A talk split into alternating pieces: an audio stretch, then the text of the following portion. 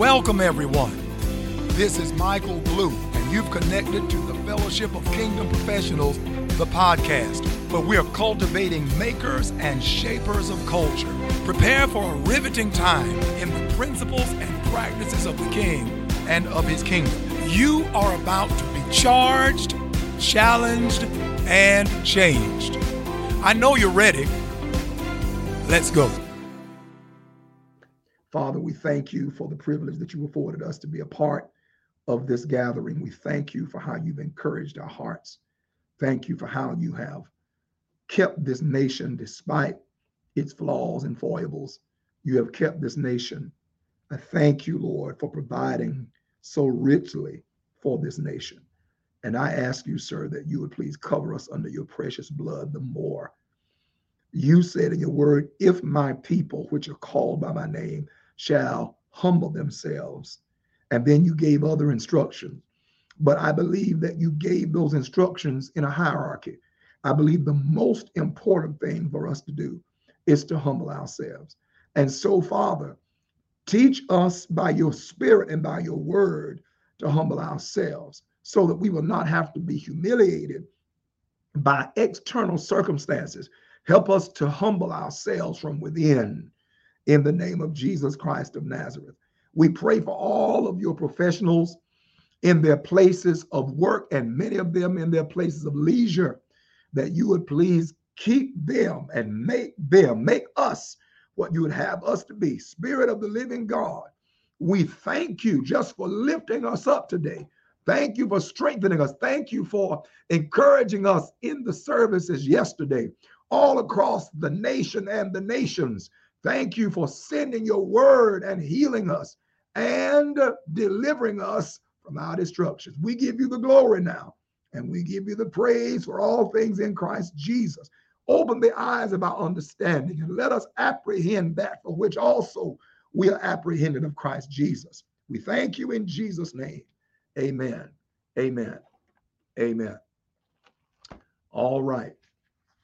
All right. Well, it's great to have as many of you with us, given the fact that this is a uh, a day of reprieve for quite a few, and um, the fact that you are uh, with us because you know there have been some times when we have uh, we have uh, allowed this uh, session um, not to occur on a day such as this. In other words, we do take some holidays, uh, but um, the fact that you're with us in spite of the fact that it is a holiday.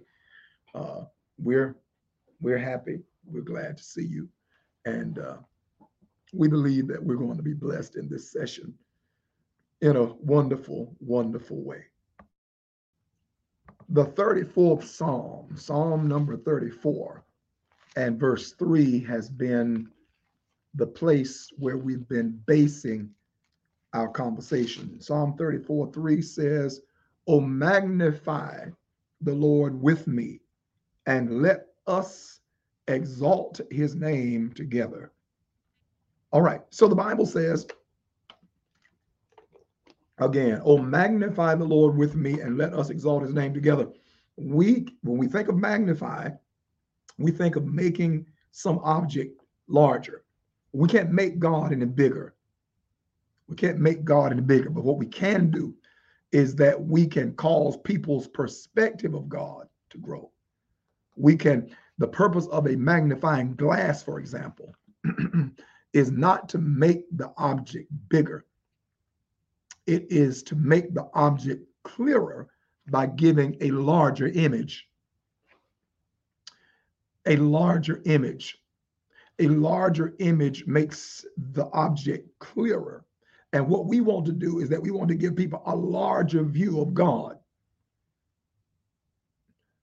so that they may be more clear about who he really is. And that's why the title of the discussion has been uh, uh, God of the macrocosm, macro, big, large, cosm, order, structure, world, system. He's God of the big picture. Um, I began this morning, uh, earlier morning, talking about the fact that I was in in a uh, an exchange with uh, young man, about the fact that many of our beloved leaders in the African American community, many of our renowned leaders in the African American community, um, unfortunately, and, and when I say the community, in the in the faith part of our community, are based in the faith part of our community, that there are some of them, even them, who are not uh, committed to orthodoxy as relates to the Christian faith, are not committed to orthodoxy. When I say orthodoxy now, I'm not talking about Greek Orthodox Church. The word ortho, or the root ortho means straight or correct, and dox means teaching or opinion or belief. Correct belief, correct doctrine, uh, standardized through the centuries and even through the millennia. Uh, there are there are men and women who are most influential, but who do not hold to the orthodoxies of Christianity. And here's the reason it is because, well, one of the main reasons, given reasons. There is this thought that Christianity, Orthodox Christianity, is not large enough, does not have the capacity to encompass the needs of the present day that the Orthodox Christian faith does not speak to modern and postmodern culture. Therefore, there is to be a divorcing of or an abandonment of a departure from orthodoxy. And and I'm not talking about ritualism and man-made traditions. I'm talking about core principles and core tenets of the faith, such as the divinity of the Lord Jesus Christ. There are some, and this is no disrespect to any other ethnicity, but again, this is what we were talking about, that there have been some of our leaders who no longer subscribe, if they ever did, to the divinity of the man from Nazareth. They see him as a man a great thinker, a great philosopher, maybe a revolutionary teacher, but he would be equated to a Muhammad or to a Buddha or a Zoroaster or some of the others. Some of them not only do not consider him divine, but as a part of that divinity, obviously would not consider him to be virgin born, sinless, all those things. And again, the point is not to raise up those details, but to raise up this whole scenario in which there are those who no longer subscribe to the primitive faith, if they ever did, because in their minds, primitive means outmoded, outdated, inept insufficient, inadequate to address the needs of the contemporary. That's the term we used this morning. So, in other words, this departure is based upon a sense of a lack of relevance. And remember the statement that people are reverent to that which they find relevant. People are reverent to what they find relevant.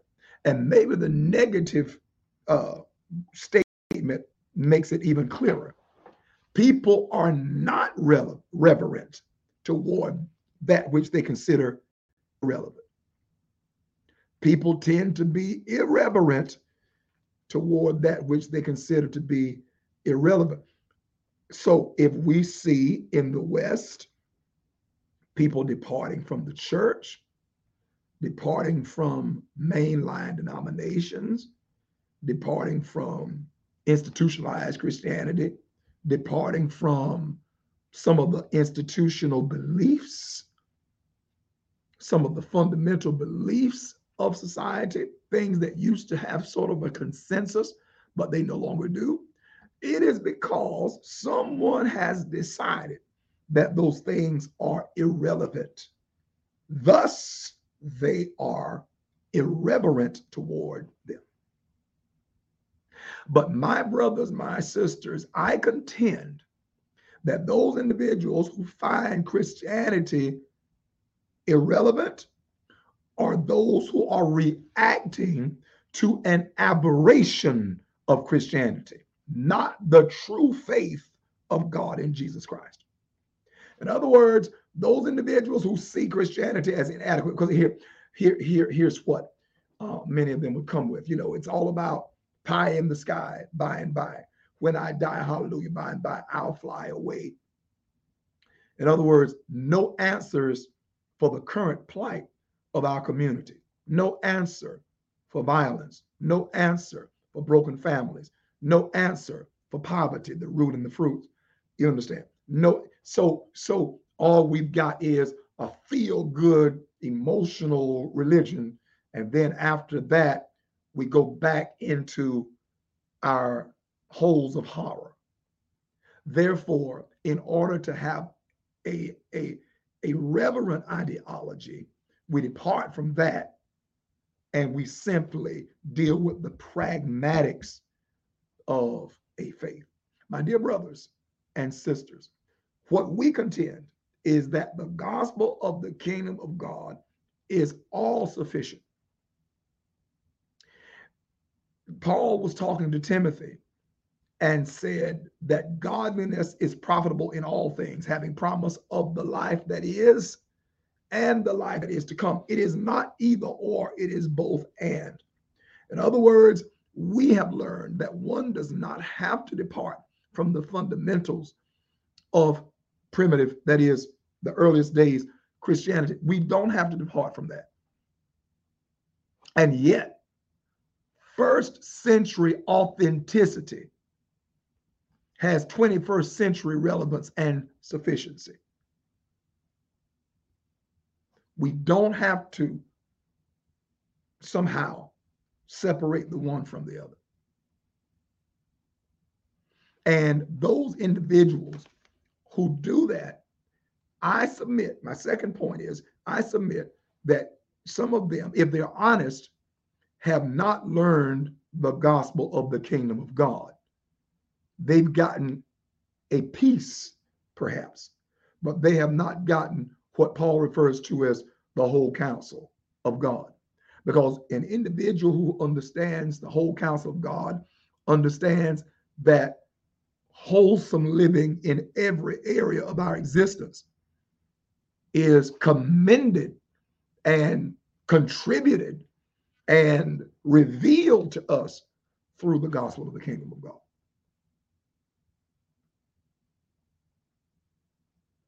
There is nothing that is good for human beings that lies outside the parameters, the perimeters of the kingdom of God.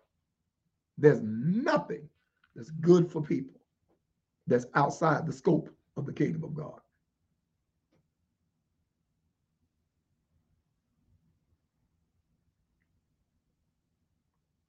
Did you hear what I said there? And so whenever uh, there are those who pontificate, uh, yes, that that's slave religion. That that y'all doing, that's slave religion. No, my dear brothers and sisters, I'm not saying that there was not religion created to keep slaves in bondage ideologically and pragmatically. I'm not saying that didn't exist. And I'm not saying that doesn't exist, but I'm telling you that's not the gospel. That's what somebody made of the gospel. That's not the word of God. That's what somebody made of the word of God. Are you clear with me? And so, as a kingdom professional, you do not have to divorce yourself from goodness in order to embrace greatness.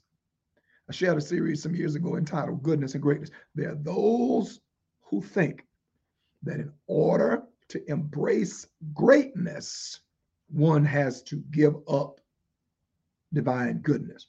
Nothing could be further from the truth. You don't have to redefine it, it is self defining. Can you see that? All right. Mayor Tillman, always good to see you, sir. Ladies and gentlemen, one of the things that we began with, uh, well, actually ended with last time, we ended with a devil saying, Let us alone. That's what we ended last time at the 1130 session. We ended with a demon saying, Let us alone. Really? Yes.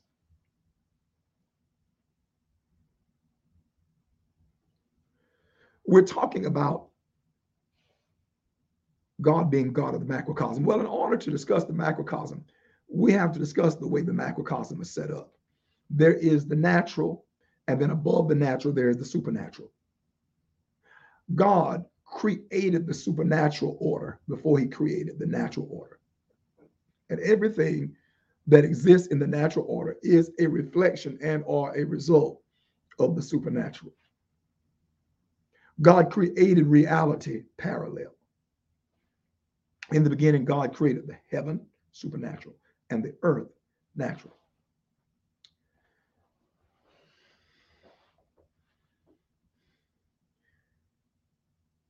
One of the orders of intelligent beings that God created are what we call angels. Angels is a very, not, I know it's angels are, but I'm talking about the term angels. The term angels is a very broad term the way we use it. Um, but when we say angel, we're talking about those supernatural beings infinitely lower in status than God. Yet, in terms of their might and intellect uh, and their longevity, higher than humans. Um, the word angels from the Greek angelos, it means messenger. They serve at God's bidding. They serve at God's behest. They serve at God's pleasure. And uh, they are very powerful. And, and of course, the, the, the, the, the most powerful one, or at least one of the most powerful ones, uh, was one named uh, Lucifer. According to traditional um, theology, Lucifer was uh, one of the highest ranking, if not the highest ranking, of God's angelic beings. He was in that classification called a cherub. Just like in the army, you got private, lieutenant, corporal, captain, colonel, brigadier general, general, right on up the scale. Well, even so, there are ranks in the angelic as well. Paul used the term, there are ranks in the angelic. Lucifer fell from being the highest ranking or one of the highest ranking holy angels to being the highest ranking unholy angel or spirit. And um, the classifications that Paul gives us in uh, Ephesians chapter 6, those same classifications are given in Ephesians 1 and in the book of Colossians chapter 2 and, and other places, uh, book of uh, uh, Peter, I think, First Peter, that there are principalities, powers. Now, then there are thrones and dominions and so forth.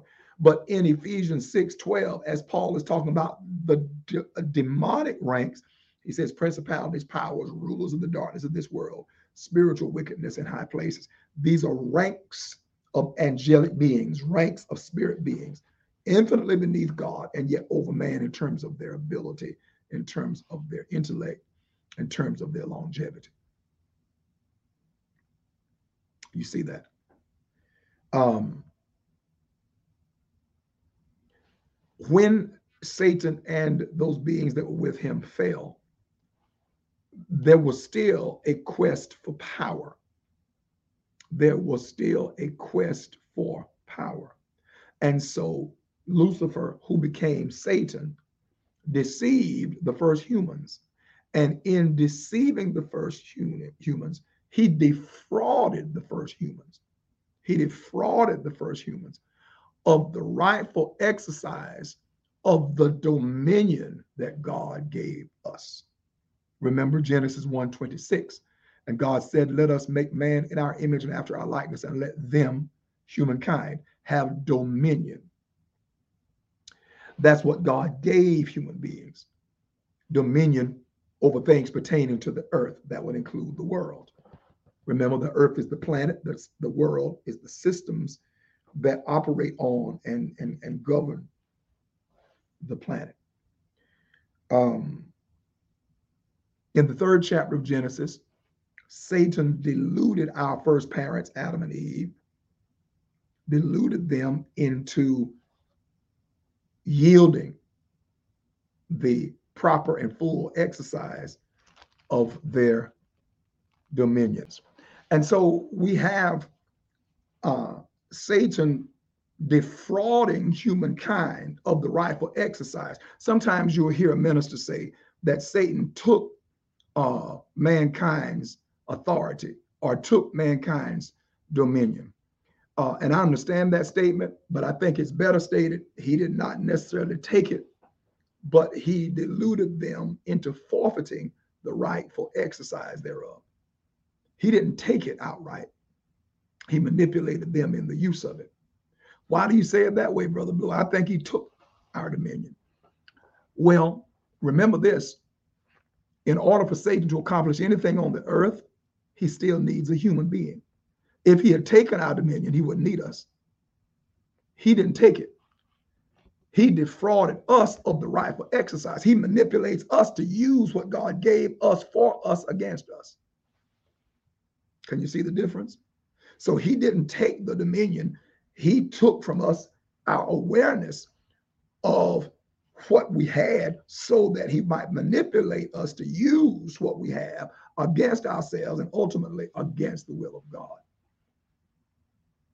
But he doesn't have the dominion. God, the Bible says the gifts and calling of God are irrevocable. The devil can't take from you that thing that God, I'm talking about categorically, he can't take from humanity what God has given to humanity, but he can defraud us to give it up. You see the difference? All right. And so, in his quest for power, as he manipulates humanity, he becomes by default, not, not by right, but by default, he becomes what Paul calls in Second Corinthians 4 and 4, God of this world.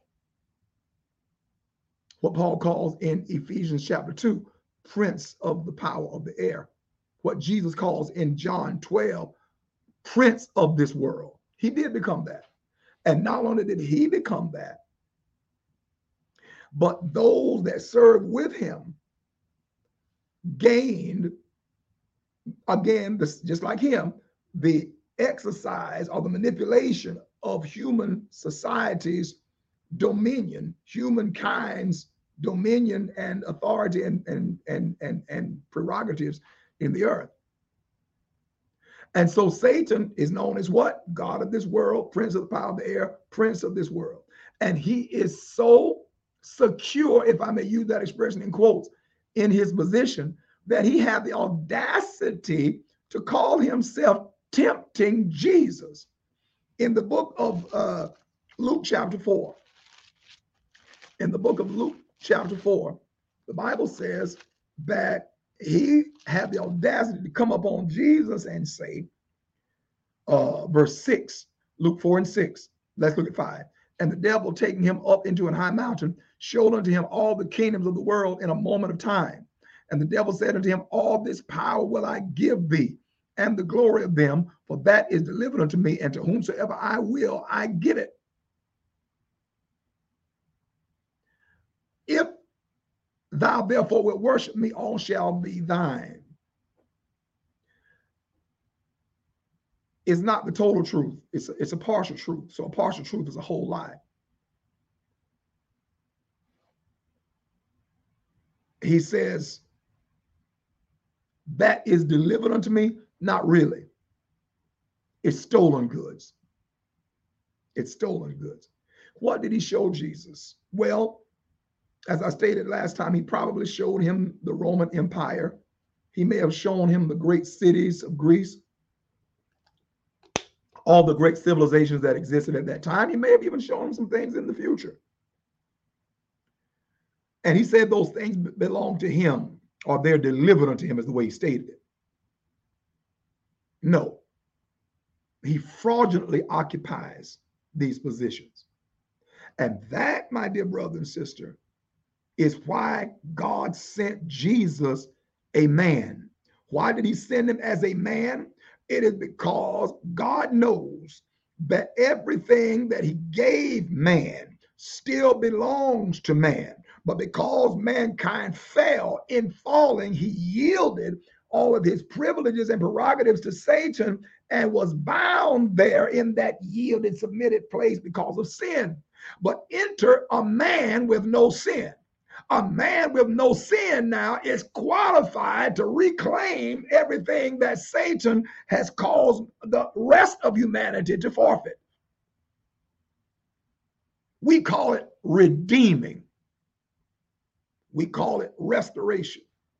Isn't that something? Praise God for Jesus.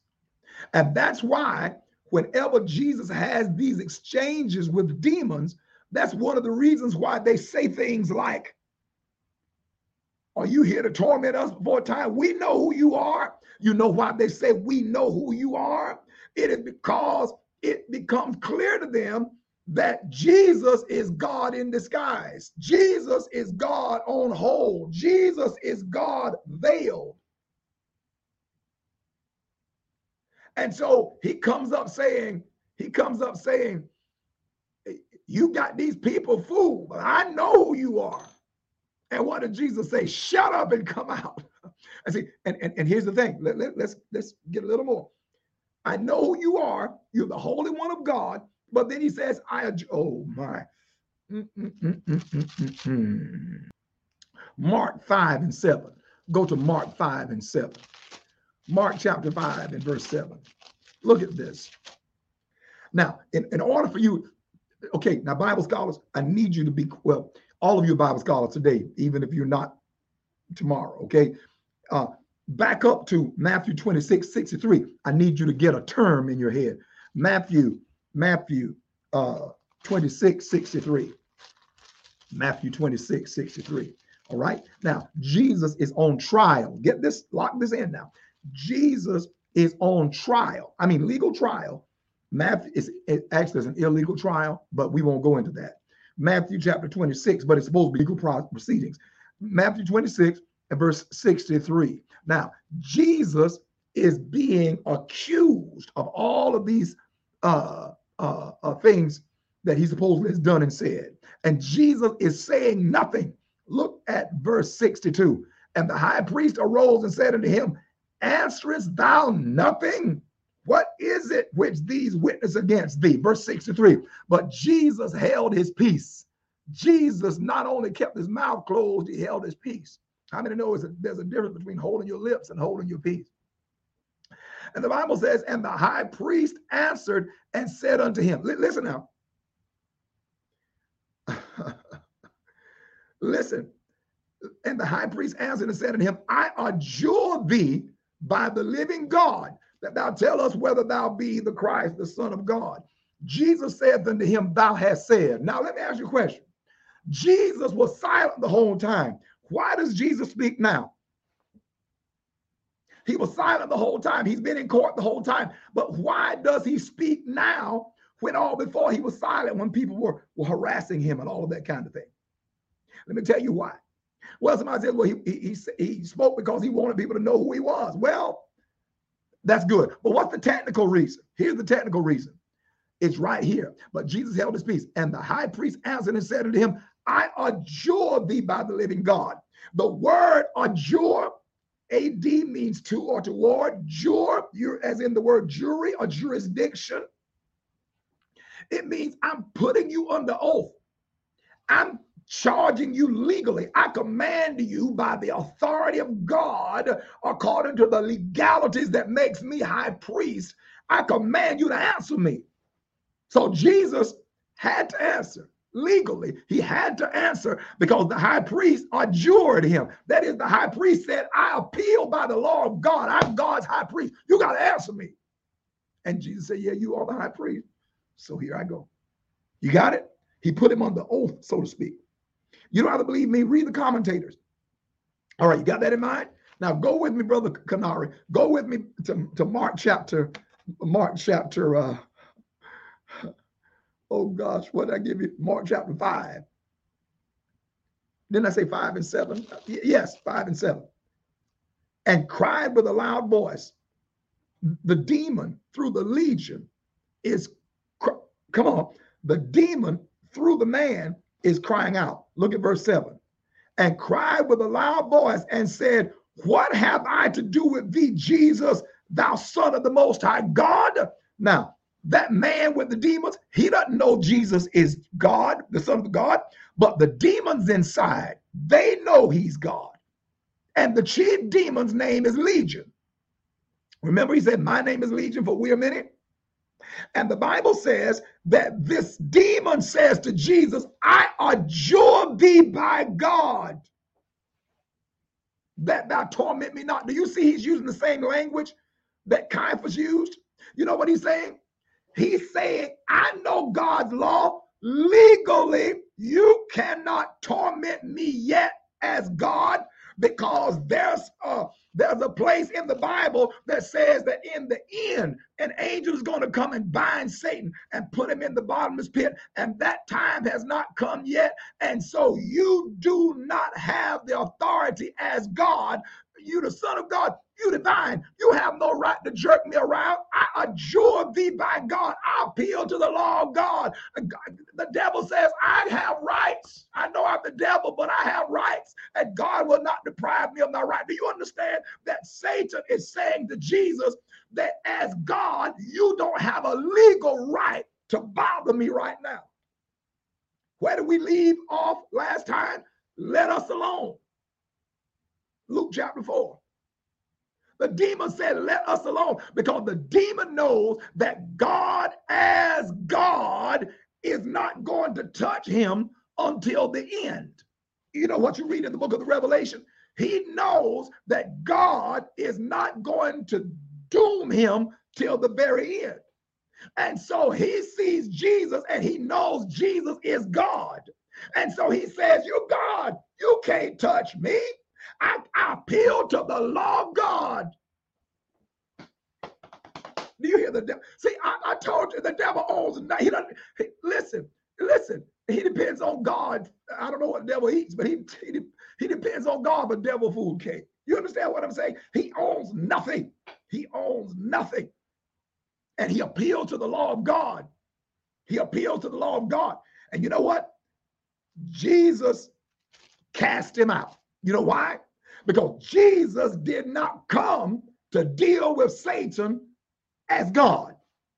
He came to deal with Satan as a man. Now I'm off my lesson a bit, but but did you hear what I said? He didn't he didn't come to slap Satan around as God. Satan is right as God. God is not going to touch him till the end. But as a man, see, man has dominion on the earth. And what Satan didn't know is that Jesus was not here to operate as God. He was confused, totally, totally confused.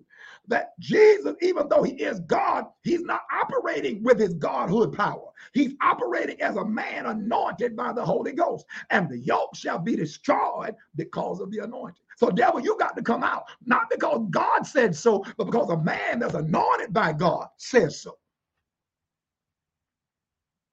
I don't know if you understand what I'm saying. I need you, I need you, I need you to understand that Jesus here is operating as our example. He's operating as a man. In other words, the dominion that human beings have over the devil, They always had it. It's just that sin kept them from being able to use it. But Jesus has no sin. And so the anointing of God equips him to stand in his place and say, Oh no, Mr. Devil, you got to come out. Not because God said so, it's because I said so. God gave me the authority. I say you coming out. Can you see it? It's legal. So Satan understands the legalities. Satan understands the legalities of how he interacts with human beings. You follow me? He understands that he doesn't have dominion over you. He has the ability to manipulate you to yield up what rightfully belongs to you because God gave it to you when he created you. I don't know if that makes sense to you. All right. So so we have a manipulating devil who trusts that you're not going to know who you are in Christ. That number one, you're not going to be in Christ. That's the first thing. He's counting on you not being in Christ. And then secondly, if you do get in Christ, he's counting on you not to know. He's counting on you not to know who you are in Christ. Now, so he's still God of this world, prince of the power of the air, prince of this world. However, not only is that true concerning him, his henchmen, his principalities, powers, rulers of the darkness of this world, spiritual wickedness in high places, all of those entities also manipulate human beings. Now, last time, I certainly thought we were going to be able to get further. Last time, we talked about the fact that the ancient mythologies, the ancient mythologies, Greek mythology, Roman mythology, Egyptian, Norwegian, Scandinavian, those mythologies, we were told, were just ancient people trying to make up stories to explain the unexplainable. And there may be an element, I'm, I'm sure there, there are elements of that, but but the greater truth is that Genesis chapter 6 tells us that not only did Satan fall, but there were angels who fell as well, who left their original status and cohabitated with the daughters of men. Now, I don't want to deal with the cohabitation and all of that, but here's the thing. Apparently, they were given jurisdiction by God to support humanity to watch over humanity. You read the book of Daniel, you find that the Bible talks about the decree of the watchers. I think it's Daniel chapter 4. Angels are called watchers. And so, responsibility for this town, responsibility for this community, responsibility for this nation. Remember the book of Daniel, Prince of Greece, Prince of Persia, uh, uh, uh, Michael, Prince of Israel principalities, the angelic one, the divine, the holy ones, and the the uh, the the wicked ones. They understood that they had assignments. And the ones who have fallen still consider themselves as having assignments assignments to territories, assignments to locales, assignments to families, to cities, to states and nations, and yes, to individuals as well. See, the word demon in the, the excuse me, the word devil in the Bible does not mean horns, pitchfork, tail, red jumpsuit. That's not what the word that's not what the word devil means. The word devil in the Greek is daimonion.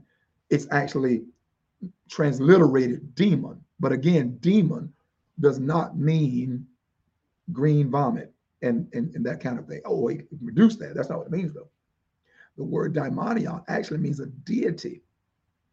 Or, in other words, when we read about these ancient people who believed in the God of war and the God of commerce and the God of thieves and the God of poetry and the God of music and so forth, these are demons who declare that they have lordship over these aspects of human existence. I'll say it again. These are demons who declare that they have jurisdiction and authority over these aspects of human existence. When you think about it, it makes almost natural sense. When you look at the power, for example, of entertainment, the power of music, the power of people obsessing over money and trade and commerce, you can almost sense that there's something spiritual there. Well, there is. There are holy spirits. I'm not talking about the Holy Ghost, God. I'm talking about holy angels that have certain responsibilities, but there are fallen angels that also have certain jurisdictions. They don't have the rightful jurisdiction, but again, they hunger for power. They presume to manipulate human beings to use what God gave us against ourselves and against God's will. They claim to be over education. They claim to be over various of the sciences, over, again, all the aspects of human existence. They did then, and they still claim it now. The form is different, the images are different, but the reality remains the same. Why am I teaching this to you? It is because when you are a professional, you're in a zone that demons claim as their own.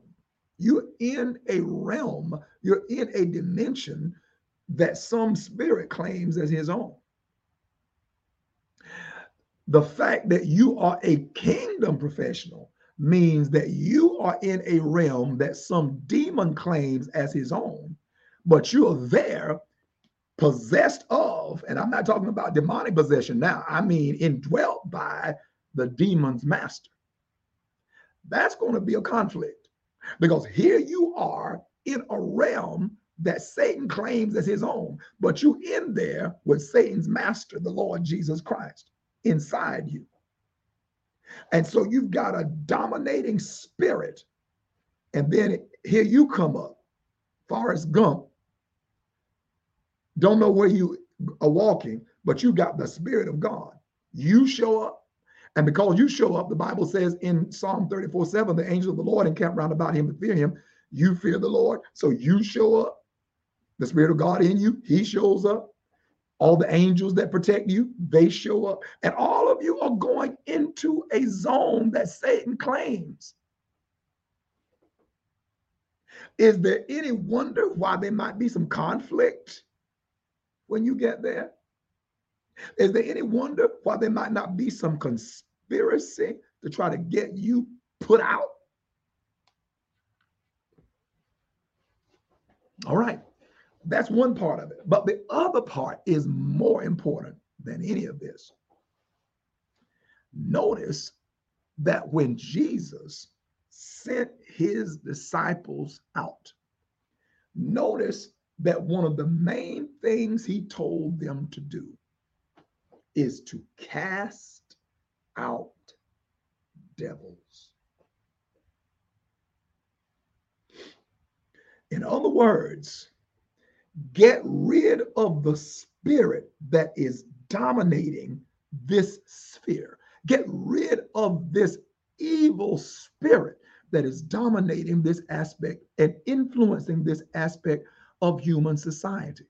Listen, you can never spend enough money to eradicate poverty when a spirit of poverty is dominating a city, dominating a neighborhood, dominating a community. The Bible says first there must be a binding of the strong man, then there can be the possession of his goods.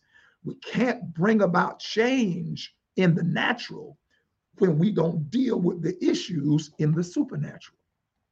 A kingdom professional must be conscious and competent to deal with the fact that when you became a doctor when you became an attorney, when you became a social worker, when you became an educator, when you became a cook, when you became an entrepreneur, you thought that was just about you making money.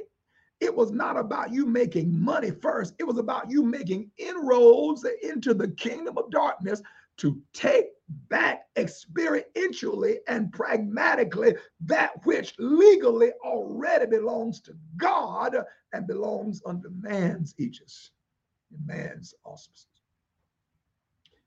Lord, I hope you see it. And I hope I'm saying it well enough. Oh my.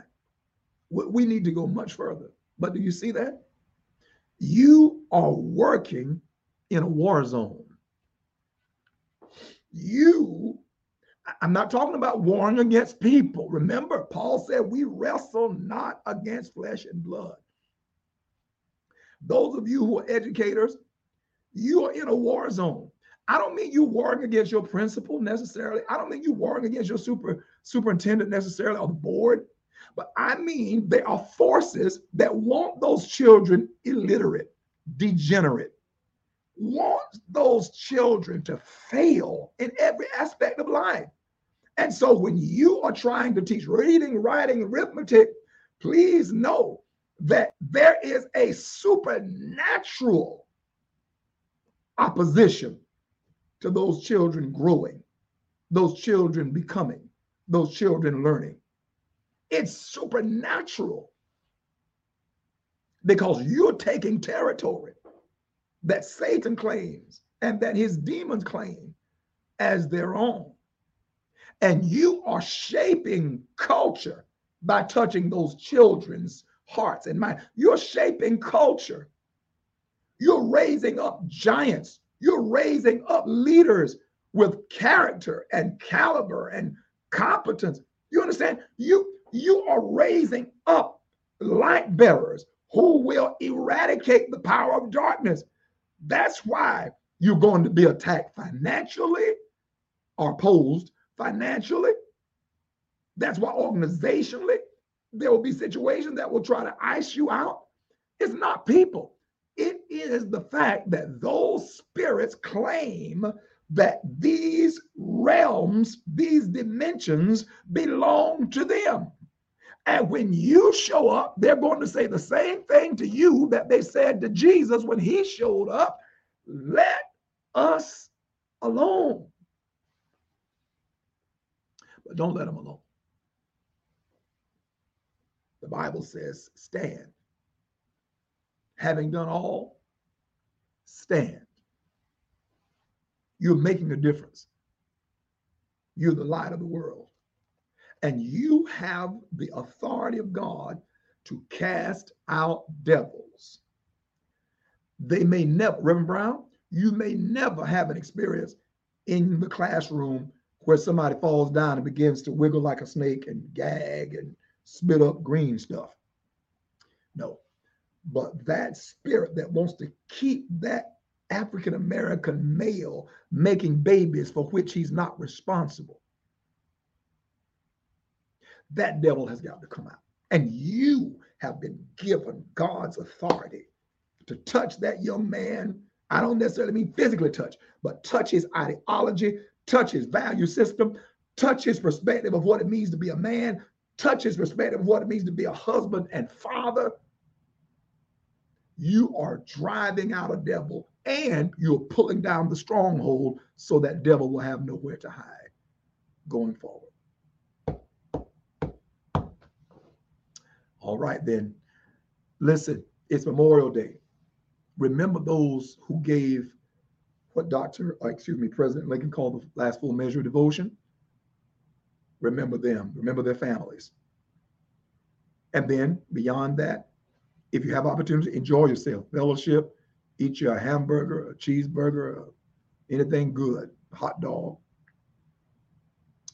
But remember Jesus. Remember one another. Remember these families that have had their children taken away in death in Texas and the loved ones there in Buffalo, New York, and so many that have had things happen over these past several years pray for them because your prayers drive out the devil. Your prayers repudiate his works. I will talk further with you. I believe it is the mind of God that the kingdom professional understand not only his profession or her profession, but his or her kingdom position. Until we meet again, this is Michael Blue of the Fellowship of Kingdom Professionals encouraging you to go forth today and lead. Make the name of Jesus Christ glorious. Make the career of Satan brief and miserable. By the power of God's word, his spirit, his blood, and his name, we remain committed to bring pleasure to Christ's heart and fame to his name. Happy Memorial Day. Blessed Memorial Day.